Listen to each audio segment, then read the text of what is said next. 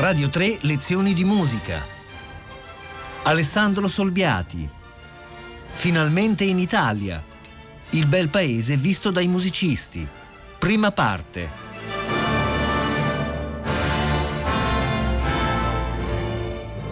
Buongiorno. Nel 1816 veniva pubblicato il primo volume del Viaggio in Italia di Wolfgang Goethe. Il viaggio in realtà Goethe l'aveva fatto molto prima, tra il 1786 e l'87, quindi quando aveva diciamo 37-38 anni, era un giovane letterato tedesco. Ed inoltre mh, non è certo stato Goethe a fare per primo quello che poi si chiamerà sempre di più il Grand Tour il viaggio in Italia, cosiddetto, per, per visitare Roma, per visitare le, i resti romani, le antichità e poi nel Settecento via via per, per vedere le neoritrovate Ercolane e Pompei, era, faceva un po' parte del bagaglio educativo dei nobili europei. Però Goethe innanzitutto è stata la più grande personalità che abbia dedicato un'opera al viaggio in Italia e in secondo luogo Goethe è colui che inaugura un atteggiamento diverso Ehm, cioè un atteggiamento nel viaggio in Italia che ha già una sorta di profumo di romanticismo, cioè eh, un, un atteggiamento fatto di affascinazione non soltanto per le rovine, ma anche per la natura, eh, per le opere d'arte eh, in generale, anche quelle moderne e contemporanee a lui, ma fatto anche di contatto con la gente. Eh, leggere quello che Goethe ha scritto e quanto poi hanno scritto dopo di lui, scritto, detto, lasciato tutti gli artisti che sulle sue orme sono venuti in Italia, è un po' per, per noi, per noi italiani, un po' come guardarsi allo specchio, cioè vedere retrospettivamente come siamo attraverso come ci vedevano, tutto sommato. Abbiamo quindi deciso di festeggiare questo bicentenario dedicando quattro lezioni di musica, quindi due settimane, a compositori che abbiano vissuto un rapporto con, con l'Italia, diciamo compositori eh, della stessa area ge- geografica e culturale di Goethe, quindi di, di area germanica o austro-germanica, o che abbiano vissuto un rapporto diretto fortissimo come Mendelssohn di cui ci occupiamo oggi e soprattutto ancora più Liszt di cui ci occuperemo domani, cioè visitando, vivendo in Italia, oppure un rapporto indiretto, nostalgico, senza viaggi, ma con viaggi della fantasia, come in due generazioni assai differenti studenti Franz Schubert e Ugo Wolf, che invece sono di aria viennese. Incominciamo dunque da, uh, da Mendelssohn e dal suo viaggio in Italia. Non si poteva non incominciare da lui per alcuni motivi. Eh, il primo motivo è che eh, Mendelssohn ha avuto un rapporto ricco, tenero, molto nutriente con Goethe. Attenzione, tra i due ci sono 60 anni di differenza di età. Però Goethe frequentava la famiglia, la casa Mendelssohn e fu proprio Goethe a spingere Mendelssohn a compiere il suo viaggio in Italia. Eh, Mendelssohn peraltro, come dire, la famiglia Mendelssohn aveva mezzi finanziari, quindi non era un problema compiere un vero viaggio in Italia. Ricordiamo che viaggio non voleva dire come adesso fare alcuni giorni in un paese, ma voleva dire in, di fatto passarci un anno, grosso modo. Mendelssohn subito prima di partire visita Goethe, eh, l'ottantenne Goethe, anzi ottantunenne Goethe, cioè nel 1830, mancano solo due anni ahimè alla morte di Goethe, e eh, parlò con lui del viaggio che avrebbe fatto. E Mendelssohn fu in Italia da settembre del 1830 fino all'estate del 1831. Ed è proprio in Italia, questo è un secondo motivo per parlare innanzitutto di Mendelssohn, è proprio in Italia che Mendelssohn scrisse la sua sinfonia penso più nota, e cioè la quarta sinfonia, soprannominata italiana. Per una volta devo dire che un titolo dato a una sinfonia o a un pezzo di musica è stato dato dall'autore ed è pertinente. Tutti i vari chiari di luna o patetiche della storia della musica sono viceversa titoli dati più tardi, in generale da un editore che voleva colpire il pubblico. La sinfonia italiana di Mendelssohn è veramente italiana, quindi incominciare con un omaggio a questa sinfonia è assolutamente pertinente. In terzo luogo, quindi non solo per la spinta di Goethe direttamente, non solo perché il brano di cui parleremo è veramente eh, legato alla terra in cui venne scritta, c'è un terzo motivo, e cioè che il viaggio di Mendelssohn è il più, diciamo, goethiano possibile come atteggiamento, cioè si mantiene a cavallo tra atteggiamento classico e romantico. Mi spiego. Quando Mozart un, di, un, bel po' di anni prima, quasi 50, circa 50 anni prima, venne ripetutamente in Italia, il suo atteggiamento era veramente totalmente pre-romantico. Mozart, ci spiace dirlo, ma non era assolutamente attratto dalle bellezze naturali, attraversava le Alpi scrivendo musica in carrozza, cioè non gli interessava molto. L'Italia era il paese dove cercare di farsi strada e, e, e di, di, fare diciamo, carriera come musicista. Mendelssohn mantiene l'atteggiamento a metà perché da una parte e viceversa eh, vive profondamente l'Italia, viaggia davvero, conosce gli aspetti dell'Italia e conosce, la conosce diciamo romanticamente, cioè entrando in contatto anche non solo appunto con i resti, con, con le rovine, ma con la gente, col, con l'ambiente, con la natura.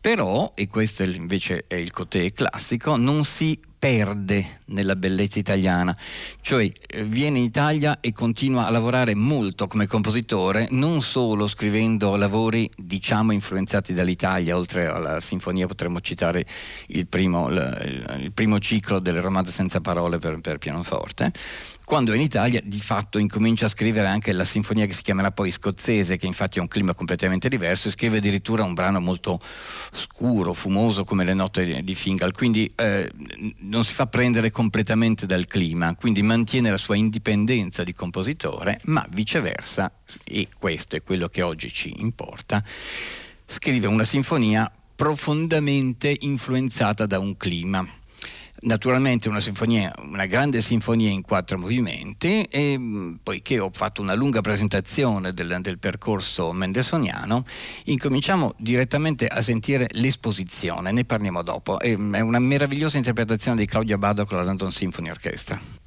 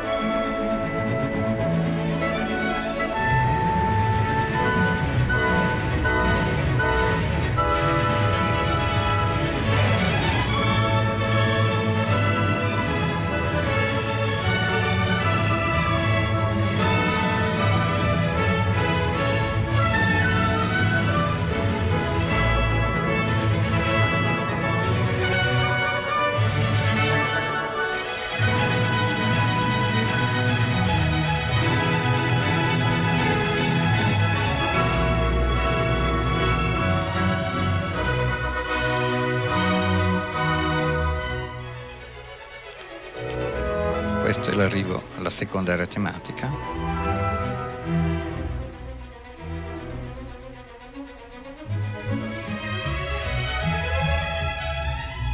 Ecco, sta arrivando.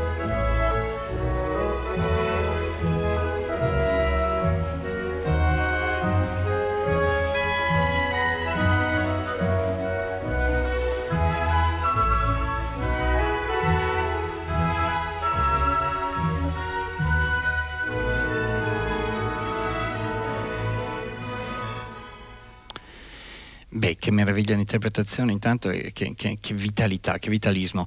Infatti questo sarà l'argomento centrale, ma mh, mm, prima di parlarne vi leggo il frammento della prima lettera che Mendelssohn scrisse arrivando in Italia. Se lo paragonate a quello che avete sentito, ci sentite già lo stesso clima. E la prima lettera è mandata alla famiglia nel 1830 arrivando. La lettera dice, finalmente in Italia. Vi ho sempre pensato come una delle gioie più grandi della mia vita, da quando ho facoltà di intendere. Ora questa meravigliosa avventura è incominciata e io la sto vivendo. La giornata di oggi è stata ricca di impressioni, così che ho potuto avere un po' di raccoglimento solo questa sera e vi scrivo per ringraziarvi, cari genitori, della felicità che mi avete procurato. Ve ne leggo un secondo di qualche mese dopo, mentre risiedeva a Roma, eh, lo dico anche perché cita addirittura a che numero vivesse, ed è molto vivo questo quadro che ne esce. Dice, immaginatevi una piccola casa in piazza di Spagna al numero 5, illuminata tutto il giorno dal sole.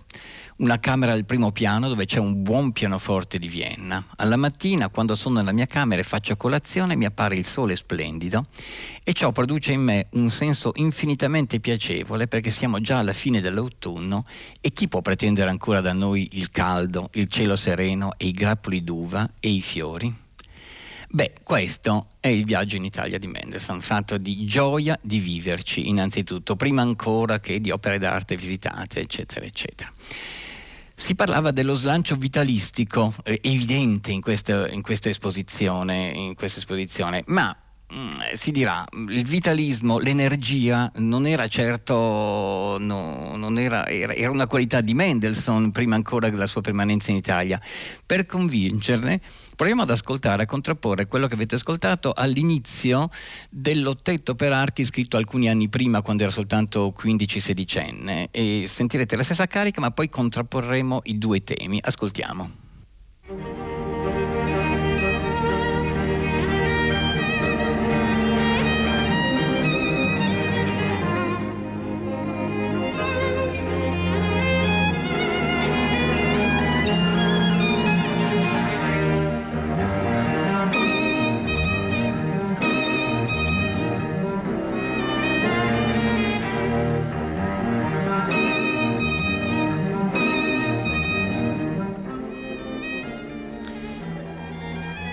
Cosa hanno in comune i due inizi?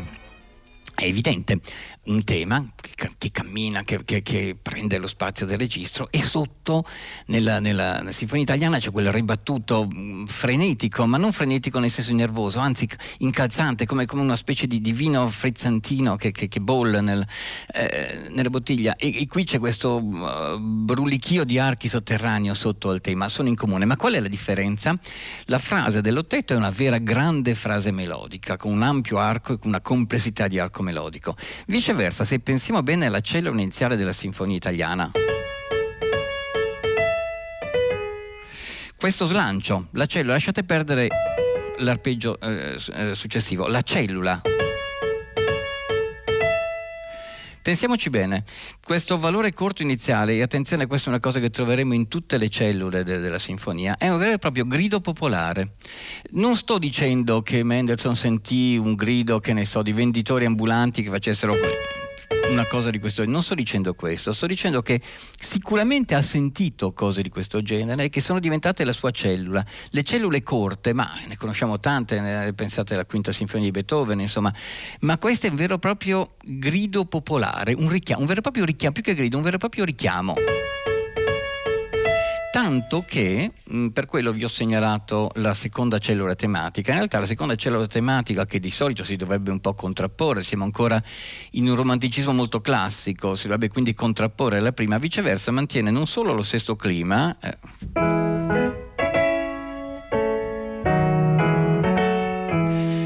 ma addirittura lo stesso atteggiamento, perché se io vi faccio, eh, se faccio questo, questo, questo ribattuto e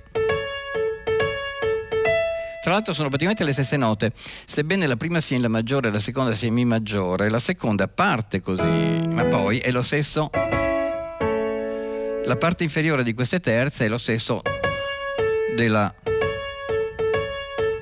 sono le stesse note, cioè mantiene lo stesso clima, lo stesso clima vitale che c'era, ma ripeto, la brevità della cellula evidentemente allude a qualcosa di quasi di primitivo, appunto, a, una, a qualche cosa di catturato in una piazza. Se vogliamo convincerne ancora di più, ascoltiamo lo sviluppo o una parte dello sviluppo della sinfonia e vedremo comparire un terzo tema che vi segnalerò.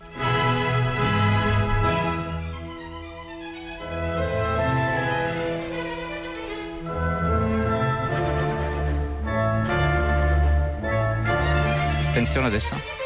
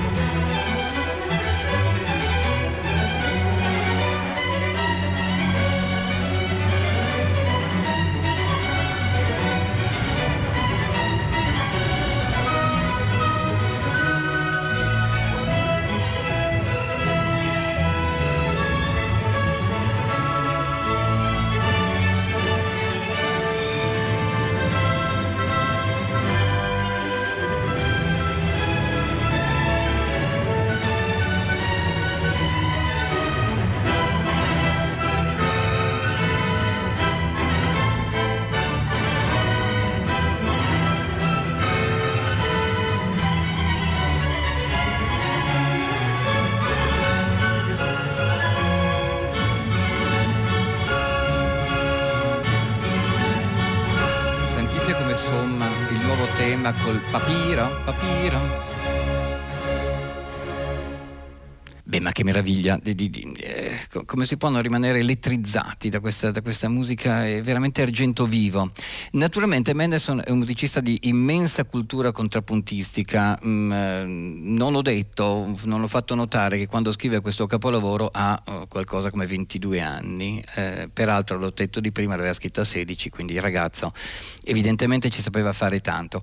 La cellula, questo terzo tema che è anomalo, no? perché siamo in pieno sviluppo, bisogna solo sviluppare cellule, invece compare un vero e proprio tema, guarda caso basato anche questo su un'acciaccatura, cioè su un valore corto, perché fa questo.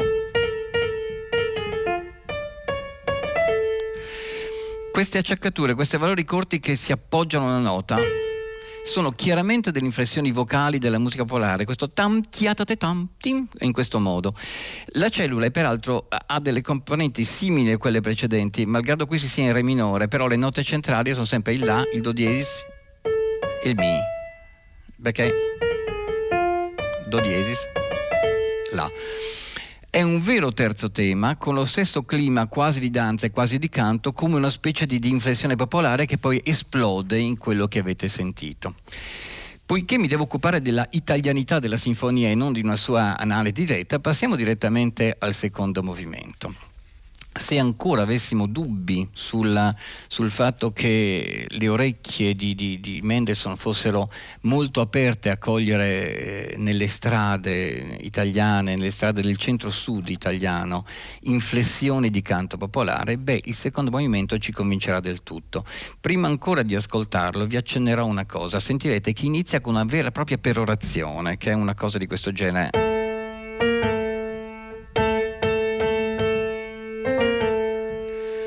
Allora, anche qui la nota base è sempre il La, attenzione siamo in Re minore, attenzione è la stessa nota da cui partiva la cellula di poco fa dello sviluppo, quella che era infatti in Re minore, quasi il movimento inizia in Re minore, inizia dal quinto grado della scala, come qualcosa di sospensivo, inizia forte con una specie, non dico di tutti, con un'orchestrazione anche piuttosto particolare, con la viola più acuta del, del, del primi violini, a dare un carattere più scuro. È una vera e propria preorazione, da cui parte una frase assolutamente, dovrei dire, modale e un po' antica, sempre orchestrata per ottave.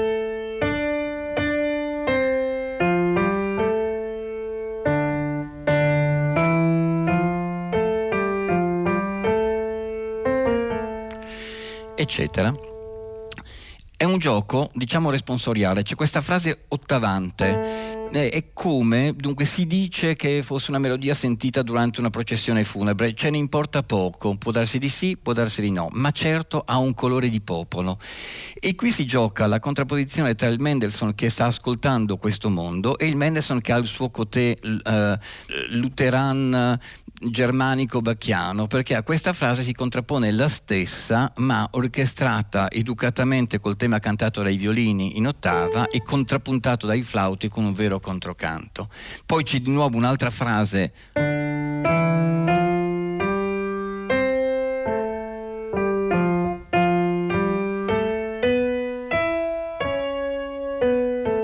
E poi la ripresa a cui si contrappone ancora la stessa frase orchestrata, è come una contrapposizione responsoriale tra un canto spiegato, perché sottolineo questo andamento per ottave, perché quando canta il, la gente, anche quando canta in chiesa, eh, siccome sono uomini e donne, eh, c'è fatalmente un intervallo di ottave, qua sono ovi e fagotti. Sentiamo questo inizio del secondo movimento, questo andante con moto.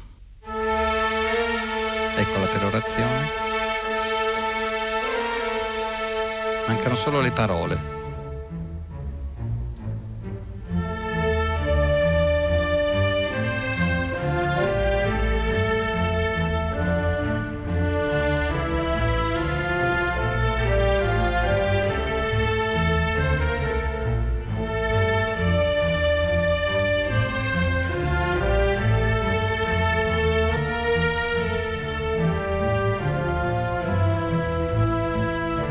frase or- la risposta orchestrale.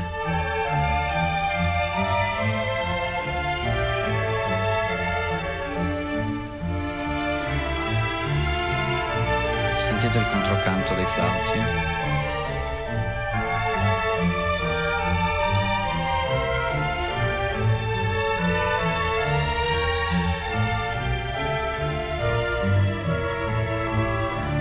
Seconda frase di legno.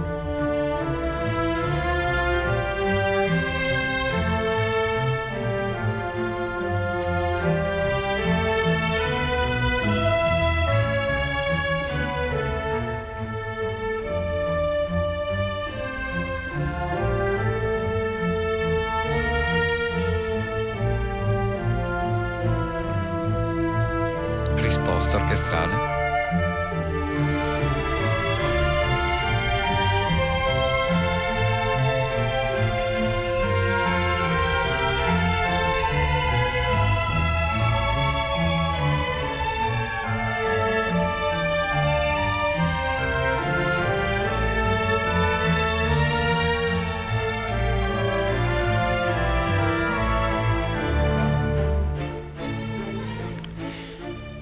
si passa la battuta sembra un corale bacchiano passato da Napoli, eh, nel, nel, senso che la frase però è data in maniera spiegata, ci sono dei ribattuti che fanno capire che mancano veramente solo le parole, che è proprio canto questo, non è solo una melodia, è proprio canto. Ma immediatamente la risposta orchestrale con un contrappunto di flauti con questa linea di basso fa capire che sotto c'è la cultura tedesca di chi aveva scoperto eh, la, la partitura della Passione secondo San Matteo. Passiamo direttamente al terzo movimento e qui c'è un, una sorpresa.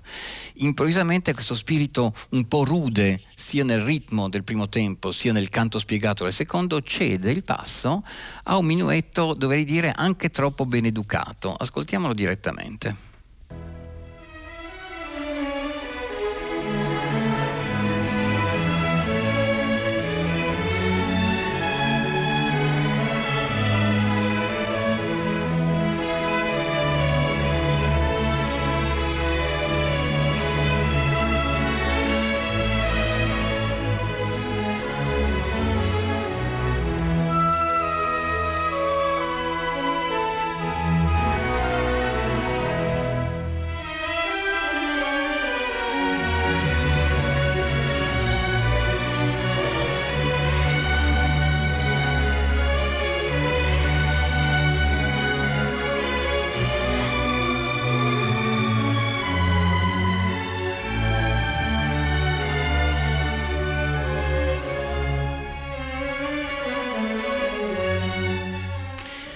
Improvvisamente ci siamo trasferiti da, sempre se mi passate la battuta, da una piazza di Napoli proprio a una specie di, a una corte viennese. Il minuetto è molto ben educato, la frase è molto ben condotta, c'è solo nella parte B questo momento eh, di maggior patetismo. Eh,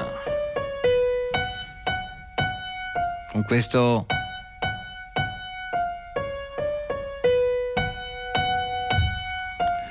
molto cantato dove riappare un po' di clima fortemente melodico per poi prendere subito un, un controllo della situazione e ritornare per così dire eh, saggi e ben misurati. Come mai c'è questo terzo movimento? Molti se lo sono chiesti. Qui siamo veramente tra Haydn e Schubert, neanche tanto vicini a Mendelssohn.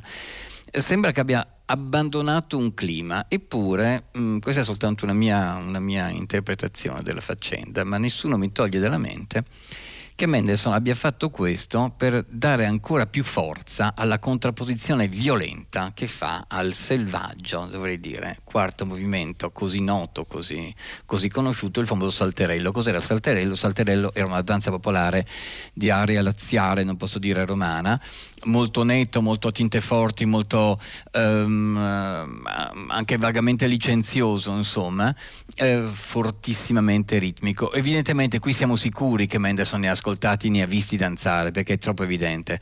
Ma pensate, tenete nelle orecchie l'inizio morbidissimo di questo minuetto di poco fa, sempre con questi archi meravigliosi della London Symphony Orchestra diretta, diretta, da Claudio Abbado, e contrapponetelo adesso invece a questo irrompere di questa nota là, che era vera grande dominatrice de, dell'intera sinfonia, è stata di volta in volta la tonica di La maggiore, il quinto grado di La minore, ma quella nota c'è sempre. C'è un, uno slancio accordale iniziale violentissimo e poi un ritmo su questo ribattuto di non sono capace di fare così velocemente, fatto con gli archi in quarta corda pesanti, da cui si libera il tema del salterello, molto noto ma sentite nella temperatura. Ecco, contrapponete la buona educazione del minuetto a questo erompere del saltarello popolare.